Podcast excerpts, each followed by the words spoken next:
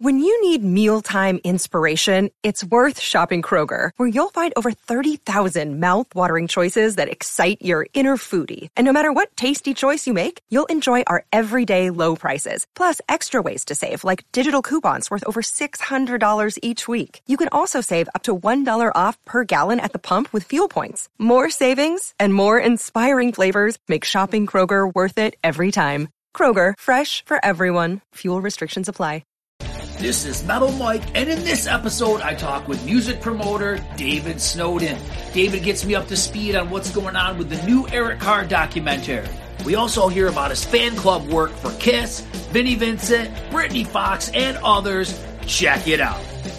Well, David, welcome to the 80s Glam Metal Cast. How you doing tonight? I'm doing good. Appreciate you having me. Oh man, really appreciate your time. What's going on? What are you working on right now? Anything you can share with us? There's a couple things. There's a, a Kiss book that I'm working on doing some layout design with. Uh, that's going to get more heavily involved probably sometime September, October. Um, been working with Eric Carr's family on the documentary for the second documentary of his life, which is going to start pretty much from uh, Peter Criss leaving the band, Eric joining the band, all the way up until Eric left us. Mm-hmm. So I guess that's like uh, the real big things that I'm working on. I always have um, so many different things that run through the house all the time uh, with different bands. So it's it's interesting. Um, with the Eric Carr documentary, so I mean, most Kiss fans have seen Tale of the Fox, and I thought that was was pretty cool. What makes this one different? How much more in depth will this get versus that one?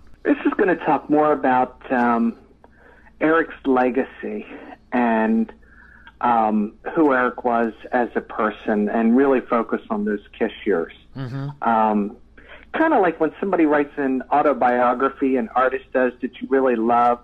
It's kind of nice to hear about their childhood, but you want to hear about their music years. Right.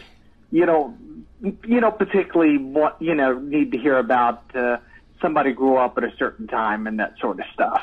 Yeah, exactly. When when do you anticipate that this could come out? Because I've been hearing about this for I don't know a year and a half, or it's been, it's been a lot of talk of this for a while. Uh, actually, they're hoping to get it out on the 30th anniversary of his death, which would be November 24th of this year. Oh wow! So that's so it's coming soon then. Yes, I mean um, they finished up a bunch of interviews, a lot of great people on it. You know, I know uh, John 5's on it, uh, Bruce Kulick again. You know, George Sewitt was like a, a real big one, only because George was there in the late '70s uh, with Kiss. He was there through the end of, um, you know, Peter Criss actually his last tour with the band, him leaving the band Eric coming in, Eric getting acquainted with the band. He was there all the way up until like 1983. So he's got a lot of stories talking about a lot of that cool stuff of how, you know, the band bought him the car, why they bought him the car, uh, the stories that you've heard about Eric wanting to paint it camouflage, you know, if that really happened, that sort of stuff, mm-hmm. things that went on uh, during that first uh, the Palladium show, the first European tour, that first Australia tour. So George had a lot of great stories. Um, and the fact that he never really does any interviews um, makes it even more interesting mm-hmm. because, you know, to me, Bill Aucoin was a part of the first one, and unfortunately, you know, he's no longer with us, so he wasn't able to participate in this, obviously. But it's like George Sewitt was kind of like the next best thing because he was the Kiss artist representative at the time. Mm-hmm. And he's got a really long history with Kiss. Um, and even prior to that, I think George's stuff that he did even before Kiss is probably more interesting than just the Kiss stuff because he worked uh, for Sid Bernstein and Sid Bernstein was the dude who brought the Beatles to America. Oh, wow. He brought the Rolling Stones over. You know, Herman's Hermit, you know, that sort of stuff. And from there, George jumped in and he worked with Jerry Weintraub, who uh, uh, that dude promoted all these tours for like Elvis and Sinatra and the Four Seasons and Zeppelin, and Sewitt was there for all of that stuff.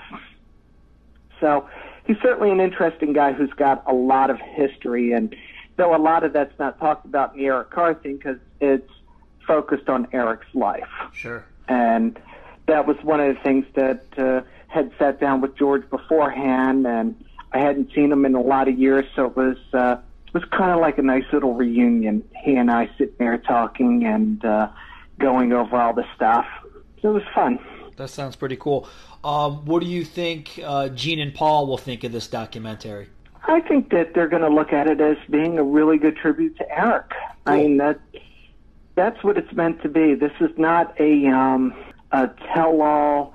Uh, this has nothing to do with uh, anything bad that may have happened, any arguments that they had within the band. It's, it's not about that. This is a celebration of Eric's life and the impact that he left on everybody.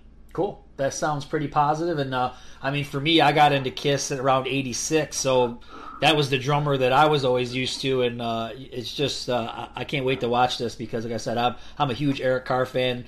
Love Creatures of the Night is probably my favorite drum album out, out of any band, and uh, it's just Eric Carr was amazing. Oh yeah, you know, and the '80s were some good years for Kiss. I mean, uh, I know some of the diehards. I mean, I I started liking the band when I saw them on the Paul Lynde Halloween special back in '76. Okay, yep, yep. And you know, so when Eric joined, you know, no offense to Peter, but I just thought, wow, this is pretty cool. We're going to bring some new blood into the band. Mm-hmm. You know, band's going to go back to the way it was because they just had, you know, the Dynasty album, which was that, you know, disco, as everybody calls it, record. Then they did Unmask, which was pretty polished record. And, you know, Eric coming in, it was just like, wow, this is cool. And, you know, he's got a character. He's going to bring, you know, his, you know, new thunder to the band. It's going to be a great thing. And then, of course, the Elder happened. It was like, oof. what? and, yeah. But by the time Creatures came out, we were like, now this is what I'm talking about. This is who Kiss was. You know, they became a dangerous band again. Unfortunately, by the time Creatures happened, people they weren't listening with their ears anymore. They were listening with their eyes, mm-hmm. which I thought was kind of ironic that people didn't want to hear the music. You would say Kiss to them, and they were like, "Oh, that's that band with makeup." But once they took it off, and it was like, no, they took off the makeup. You haven't heard the record, and when people heard it, they were like, "Wow, what band came out of the ashes of all of that?" But Motley Crue and became one of the biggest bands in the world. So yep. you never know about trends. They go up, they go down, and you know people like things for different reasons. Exactly. So uh, tell everybody kind of how your Kiss journey got going because you know you, did a fanzine, uh, fan club, uh, unofficial in the '80s, and, and you got really close to these guys. Um, Want to talk about to that a little bit? Yeah, it started um, around the time the Creatures Night came out. Um, I had subscribed to because Kiss wasn't as popular anymore. Uh, you really the only the only place you could really hear about Kiss or see any information about them was 16 magazine, which was not a cool thing to walk in stores to buy. No, and um, you know started finding different fanzines that were happening. There was one in Canada in particular, which I thought was really great. It was called The Oath. Um, they had a couple little interviews, different things that they had printed from various places.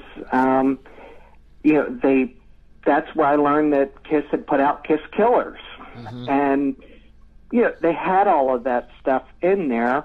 From there, I got associated with the um, Kiss Explorer Army, which was out of the Netherlands, and that guy was sending me stuff. I was contributing stuff to him, and that's when I finally thought, well, I can start my own newsletter.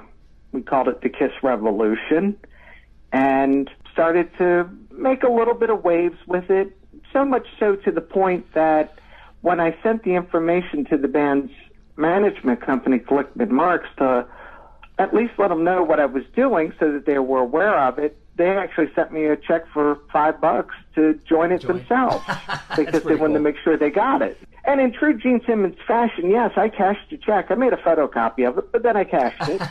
um, you know, but um, it wasn't. It was probably about six, eight months into it, and I got a call from a guy in Massachusetts um, by the name of Keith LaRue.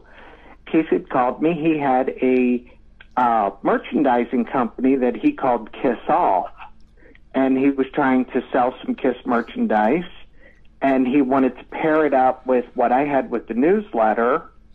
And as we talked about it, we decided let's just do a full-fledged, you know, fledged fan club where you know we'd have the pictures, the folder, the membership card, all that stuff.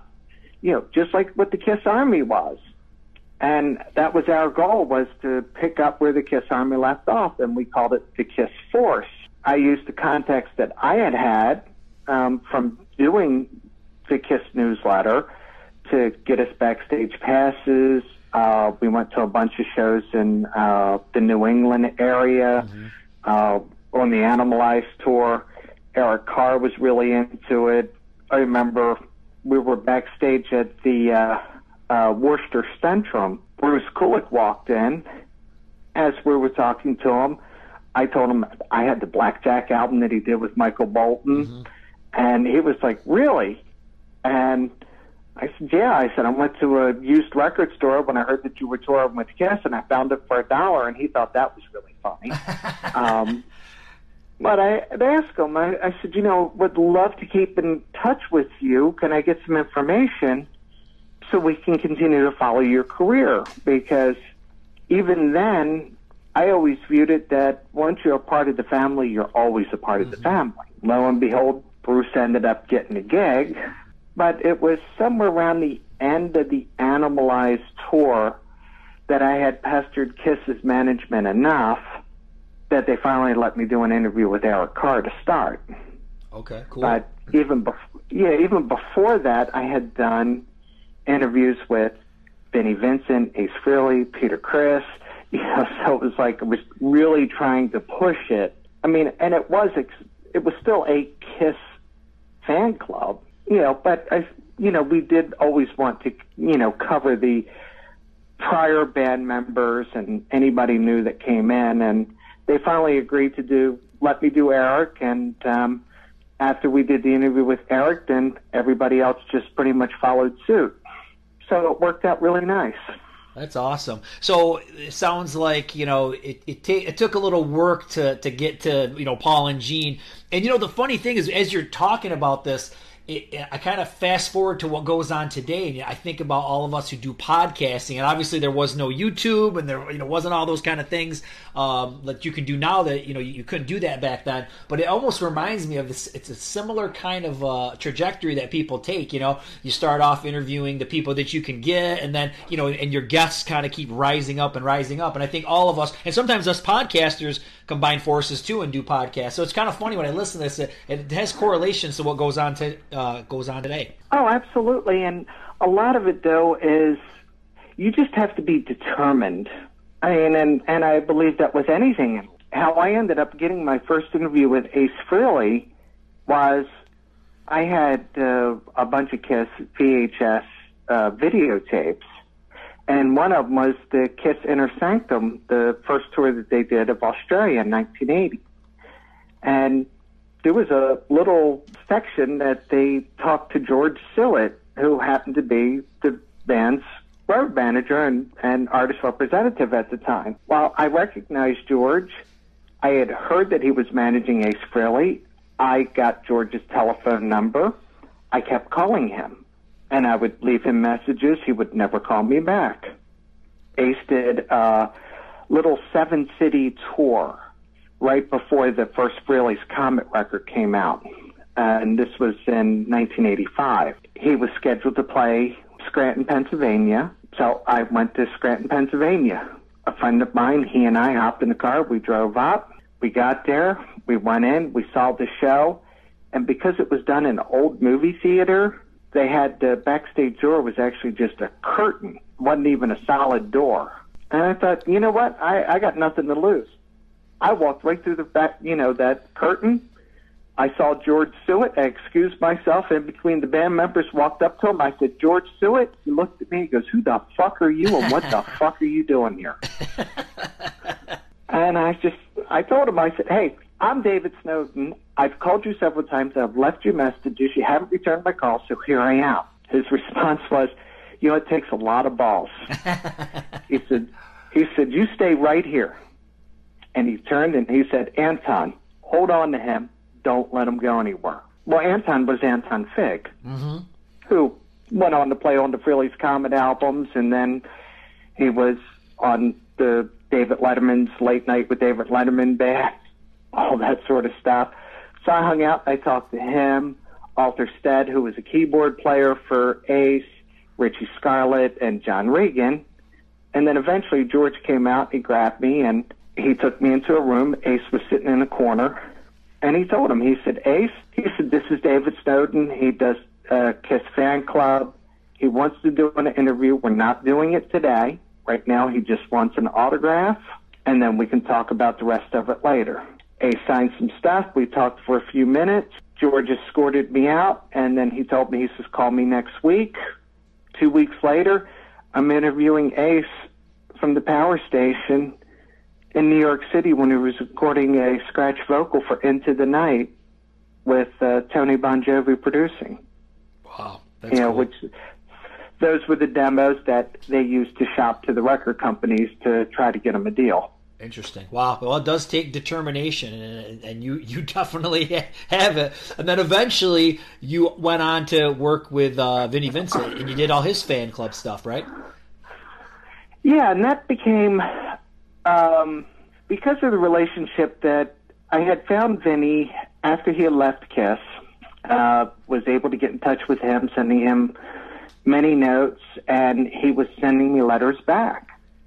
And eventually, he called me one day, and yeah, he gave me his telephone number. He told me to call.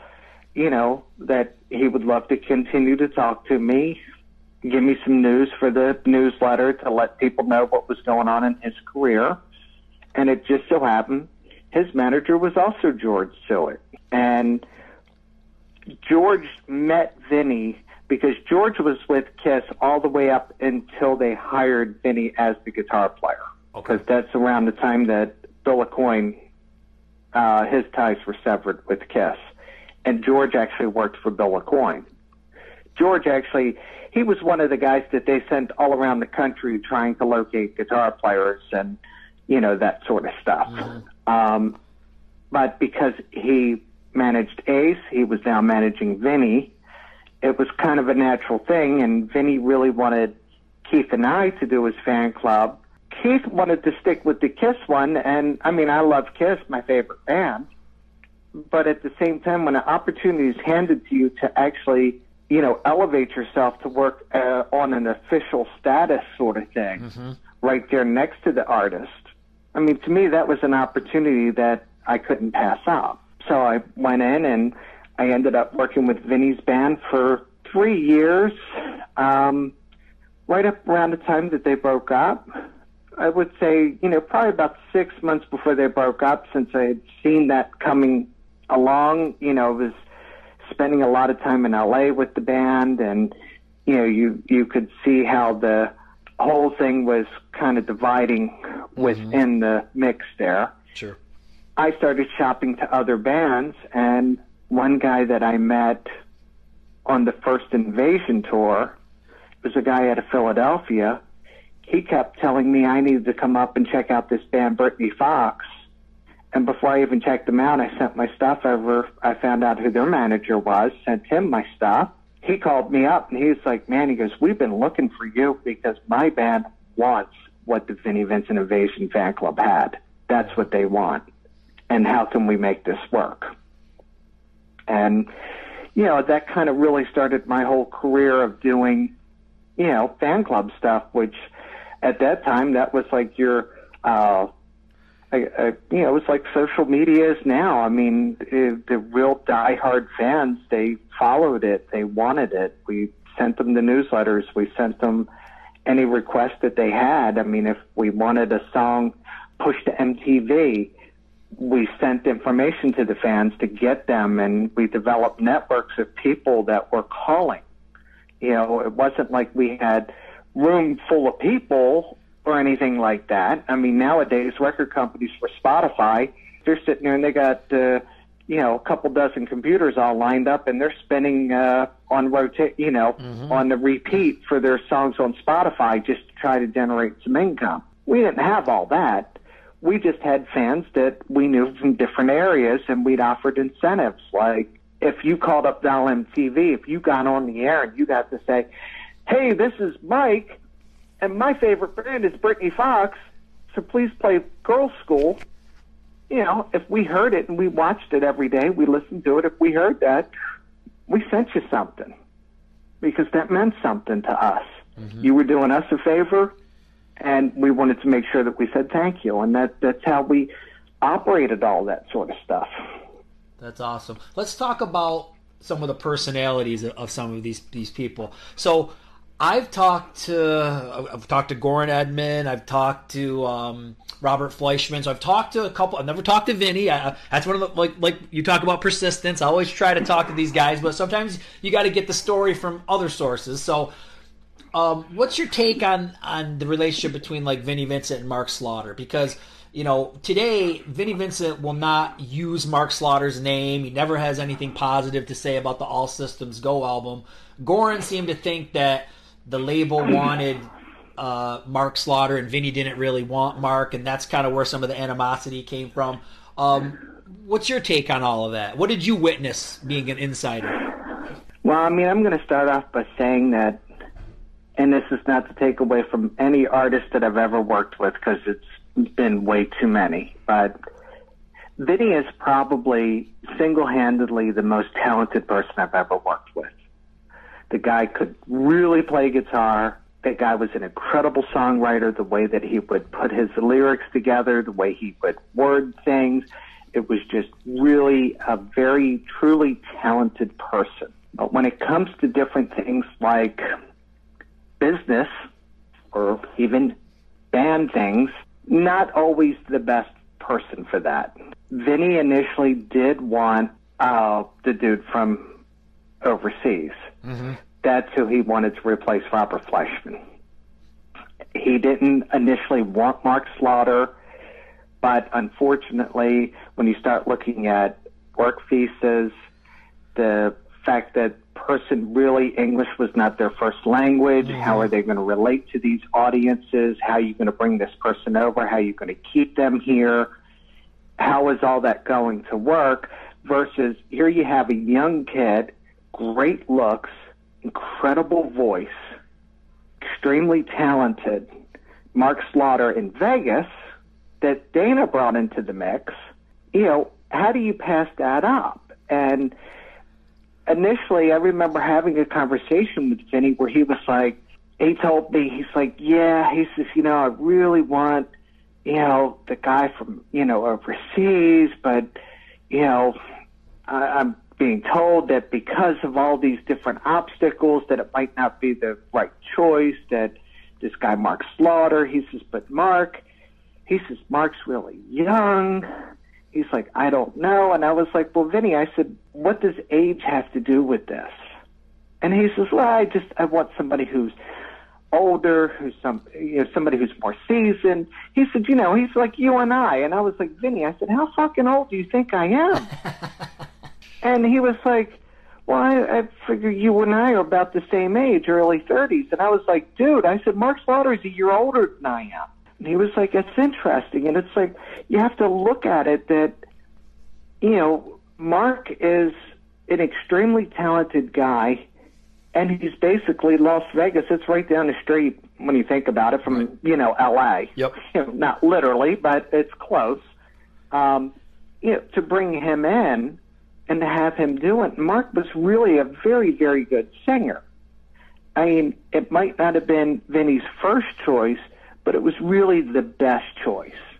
And, you know, there's a lot of things that went on behind the scenes that, you know, thankfully Mark never got discouraged and walked away. And I know that Vinny has talked about, you know, the record company not doing things the right way as far as picking up his option and him being able to get out of the record label and yada yada and all that. That isn't really what happened. Anytime you join a band, or at least it used to be, record deals are a lot different now, but it used to be when you joined the band, a record company would do a signing option because they had to sign you to their label to sing on it. They would always put a clause in that they would have first option to pick you up if you were to ever leave that band or if, you know, for whatever reason you parted ways. And Chrysalis knew what was coming down. When the very first time when the video was shown for, um, what was that, Love Kills? Mm-hmm. Yep. That's when the Nightmare on Elm Street was happening. That looked like that was going to be a pretty big deal for the band when that video premiered on MTV, you can't imagine what it was like to sit on a bus and the video comes on MTV, everybody's excited, and then you see Love Kills, the Vinnie Vincent Invasion featuring Mark Slaughter. it was dead silence. Tension. At that point, nobody wanted to even look at the video, but the record company even knew. They wanted Mark's option. They knew that Mark could write songs he didn't have the opportunity to write those songs in Vinnie's band.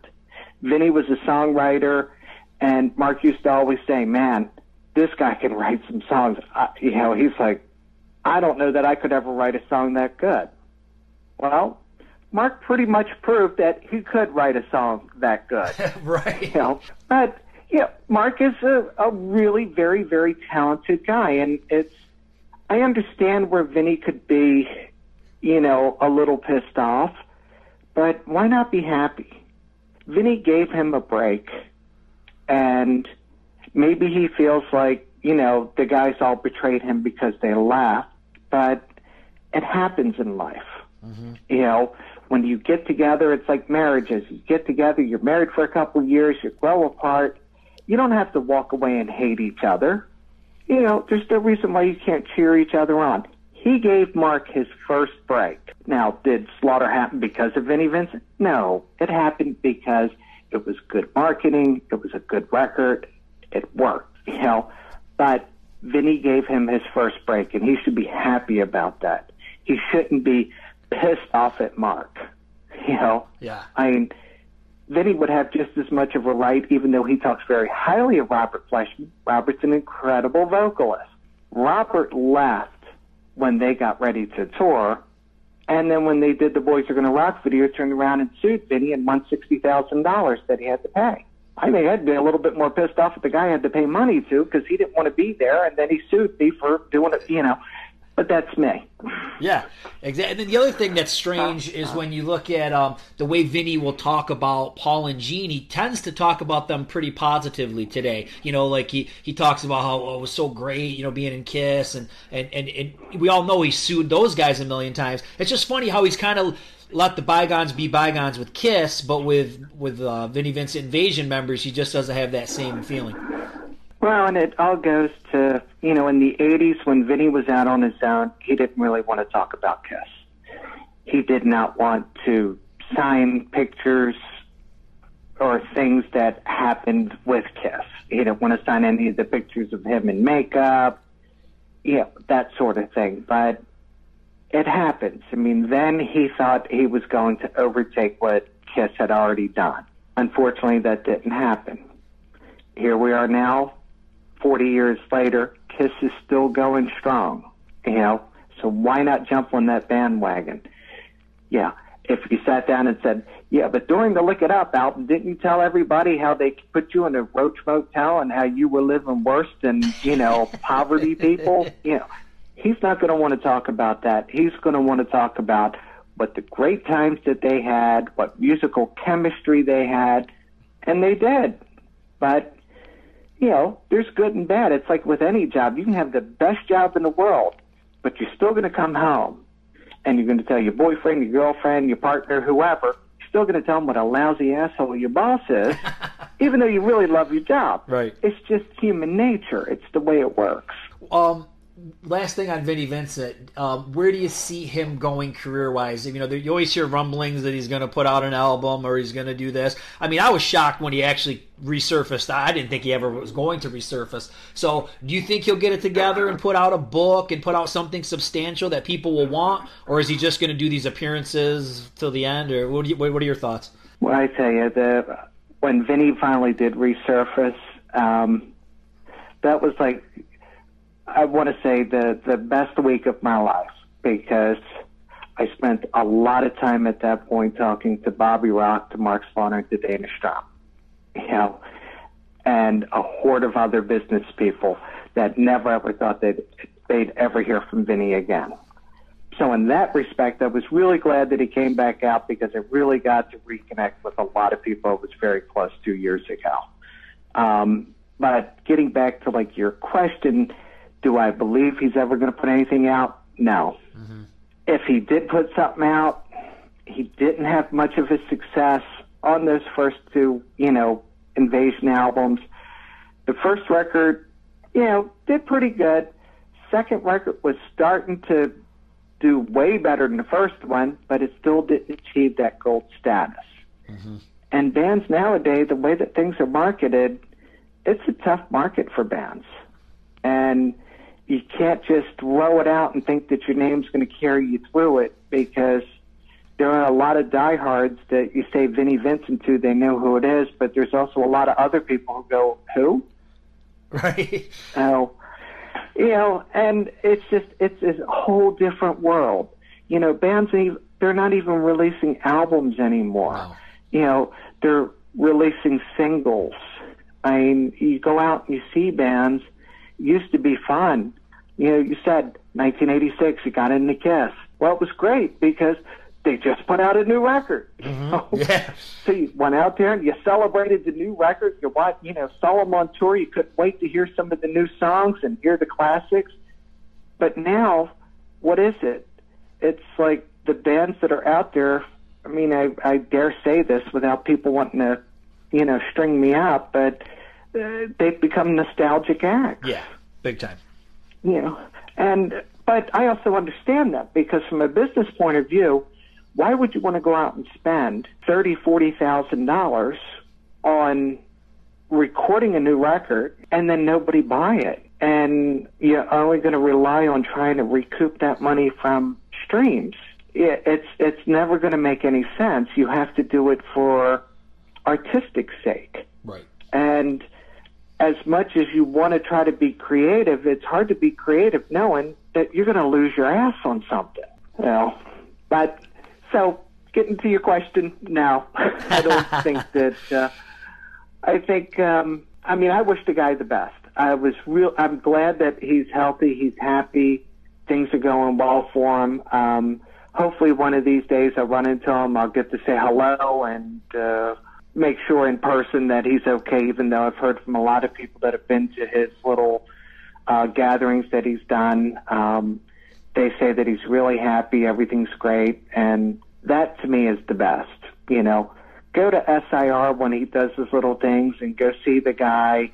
Um, me personally, if I went, you know, I couldn't sit through watching somebody wail away on a guitar for two hours. No, no way. You know, I want to hear I want to hear songs. I want to hear melody, man. I want to be able to, you know, stand there and I mean I'm not a dancer, but you know, you want to feel like you want to get up and dance, you know? Mm-hmm. You want yep. to have a good time with it, but I'm not a guitar player who can sit there and just watch somebody play and just go, "Wow." No, me either. You know, it's just yeah, it's just it's not my thing talking about personalities, all right. So Britny Fox oh, has had internal issues uh, during their career that that still haunt them today. Um, what are just some memories of, of, of working with them? Uh, thoughts on Dizzy Dean? What can you share about Britny Fox? Um, I love those guys. Um, I really did. Uh, always had. Um, you know, when I started to work for them, the big difference between like Vinnie Vincent and Britny Fox was we had four guys there and the manager and the record company that understood the importance of the fan club. you know, when I went to them, uh, we sat down with their manager and talked to them, and it was like, well, how about if we offer people this or if we offer people that, you know, like the MTV thing, or if they write to magazines, if they get a letter published in the magazine, maybe we should send them an 8 by 10 But everything was always based on getting back to people, making sure that people felt connected to the band, regardless of who sent the letter.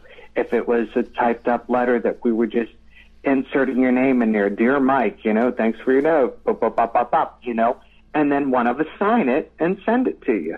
It made you feel included you know, it made you feel important that you got acknowledged. Because how many times back then did you send out a letter to somebody you'd never heard anything again?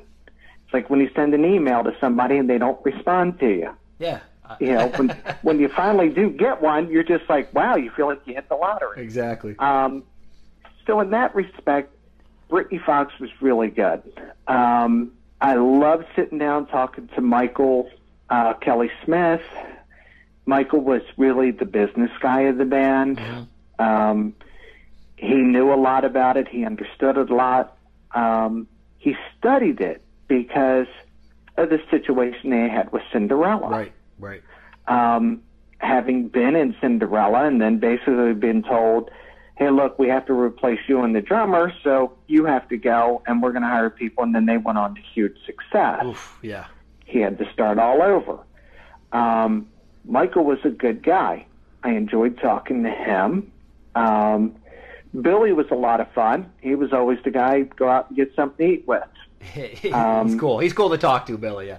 Yeah, Johnny Dee loved the fucking guy. Um, and for the longest time, you know, I always said that uh, I felt like Johnny and I had a love hate relationship mm-hmm. because he would pick on me, I'd pick on him, and you know, sometimes you think, man, why is that guy such a dick? And I'm sure he was thinking the same thing about me. Probably more him thinking that about me than me about him. But um, I love Johnny, and to see him still out there, still playing with Doro, yep.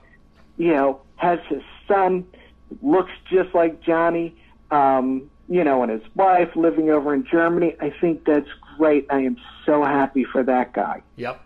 Um, Dizzy interestingly enough, about, I want to say maybe 10 years ago, I had talked to Dizzy, and he was living um, someplace in uh, Pennsylvania. And I was invited to go to uh, one of the Kiss expos. And on my way up, I stopped and I saw Dean. And we sat, we had lunch, um, we had a nice conversation. Um, really nice guy. Seems to be a little um, little swayed by whatever is going on in the world at the time. Mm-hmm. And what I mean by that is the first Britny record, very cool record, very Kiss ACDC type of vibe. Definitely. You know, which is pretty much what the first Cinderella record was too. Um, but that was the influence that they were both drawing from around the same time. Second record, you know, kind of had your dream on, you know, a little bit of a poisonish type of ballad. Then yep. Dean left Britny and he wanted to put together Black Eyed Susan, basically like the Black Crowes, trying to do a little rock version of that. I mean, sometimes, you know, really talented guy, really, really nice guy. You know, we had a good lunch and uh, it was good to see him and hopefully one day you know i'll catch up with him again i understand he's living in arizona these days oh okay he seemed from from all the vibes that i get you know it seems like the rest of the guys would love to do something but he's kind of the loose end who is pretty much done with the Britny Fox thing and, and, doesn't want to do it again. So I don't know if they'll ever be able to reunite or, or anything like that. It sounds like no. You know, I tell you, it would be I think it would be a good thing if they tried to do something again. Um, they were a good band, a tight band. Um, you know, they'd be out there playing on that, you know, as I said before, nostalgic, uh, you know, circuit. But right. that's okay. Um, you know, that would be a good thing. you know, for those guys to go out and to play. I, I think people would be interested to see it. I mean, the last, I believe it was uh, Billy who put together the last version of uh, Britny that went out and toured around for a while, but it's just not the same. No. I mean, I love Tommy Paris as a vocalist. I mean, when Tommy came in Oh, and yeah. replaced Dean, I was like, wow. And the Bite Down Hard record, not dogging on Boys in Heat, but Bite Down Hard fucking just kicked its ass. It's amazing. You know, it's a good album. Yeah, no doubt, man. Yeah. Just poorly timed, you know, just bad timing uh, with the musical direction of things. So Yeah, well, and timing is everything, and a whole lot of luck. And unfortunately, that record came about a year too late. yeah, definitely. Maybe two years too late, but you know, it was it was a good, solid record, and it's certainly one that um, you know, having worked with the band and stuff, you know, the first record, that record going gold, that was a huge milestone. But then bite down hard, seeing those guys get right back on track. Like I said, I, I, I guess you could look at it like, you know, Kiss went through their dynasty, unmasked the Elder, and then Creatures came back and they kicked it again. Well, thankfully, Britny only had one record in between to transition them into a kick-ass band again. yes, definitely. Let, let me ask you one final thing here about Kiss. Um, what what's your relationship with the the original members today? Do you have any contact with them at all? And if you were in control of the Kiss kingdom, let's say you you were uh, the head of all their affairs, what are some things that you would do differently today for this band, different than what they're doing? Well, uh, let's go with the first part first. Sure. Um, know, do I have a relationship with any of them? I still occasionally see Ace every now and again. I like Ace. Always have liked Ace. Um, he's very friendly when he's out on tour. Uh, usually his road manager will call me when they're in the area and invite me out. Um, last time I saw him, it was at the uh, Kiss convention or Kiss Ex- Expo, as they call it, uh, in New Jersey a couple years ago. Ace's manager came out and he was like, David, have you seen Ace? He's like, come on, you know, with me. And I saw that line of all those people waiting to get a picture with Ace, and I said, you know what, dude? Um, I have a picture with Ace. I've done that. How about we let all these people go? I'd love to say hi to them, give them my best, but I'm not going to walk up in front of all these people and piss them all off Sure. you know, it's different when you're when you're working it. And I really appreciate the fact that you know his road manager asked me that, you know, to come and say hi to him. Um, you know, love Ace. Um, haven't seen Peter in many many years. Um, the last time I saw Gene Simmons, um, you know, we had a nice little conversation, and I will say that uh, and somebody asked me this like two weeks ago. A friend of mine, I was out with him, and he said to me, he goes, "Who's the coolest member of Kiss?" He goes, "If you could hang out with one member of Kiss today," he said, "Who would you hang out with?" And I said, um, "Out of all of them, I said Gene Simmons." you know, he may come across as being very arrogant, as always having the right answer, as being that smart business guy, always having an opinion. He puts his foot in his mouth a hell of a lot, but that's okay. I I'm kind of the same way, but at the same time, Gene is the most down to earth and most real out of all of them. You know, if you ask him for something, he was right there. You know, you had a question, you had a suggestion, he listened. And I like that about Gene. I will always respect that about him. And as far as like, uh, you know, what Kiss are doing now and, uh, you know, if I would change anything, I don't know that I would change anything. I mean, after 50 years, the band is, you know, doing what they're calling their end of the road tour, and I can believe it this time because they are getting up there in age. Definitely. Um, but it's a great show. It's, uh, you know, Kiss supersized, but, um, you know, there is a time too when you have to remember it's time to leave a party. Yeah. Yep. No, definitely. you know. But you know, I mean, I like I said, I still love the band. I mean, I'm not, um, you know, am I a big fan? Absolutely. Um, I don't listen to Kiss every day. I, you know, have way too much other music that I love so much.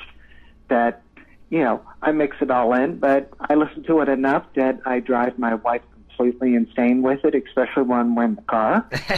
so. Yeah, but that that's a guy's you know part in life. You know, when you're a Kiss fan as a guy, you know you want to make sure that you uh, drive your partner nuts as much as possible. well, David, I really appreciate the time tonight, man. You gave, gave, me a lot of cool insight on Kiss and Vinnie, Britny Fox. Um, really glad to hear about the Eric Carr uh, documentary, and, and, really hope that that does come out uh, at the end of the year. Because, like I said, I've heard a lot about that, and uh, uh, it sounds like it's going to be a great story. So, really appreciate the time, man. All right, anytime, Mike. Well, that was great talking with David. Hey, I've been on a cover kick lately. You got to check out my recent cover of Alice Cooper's I'm 18. I'll put a link in the description below. Rock on!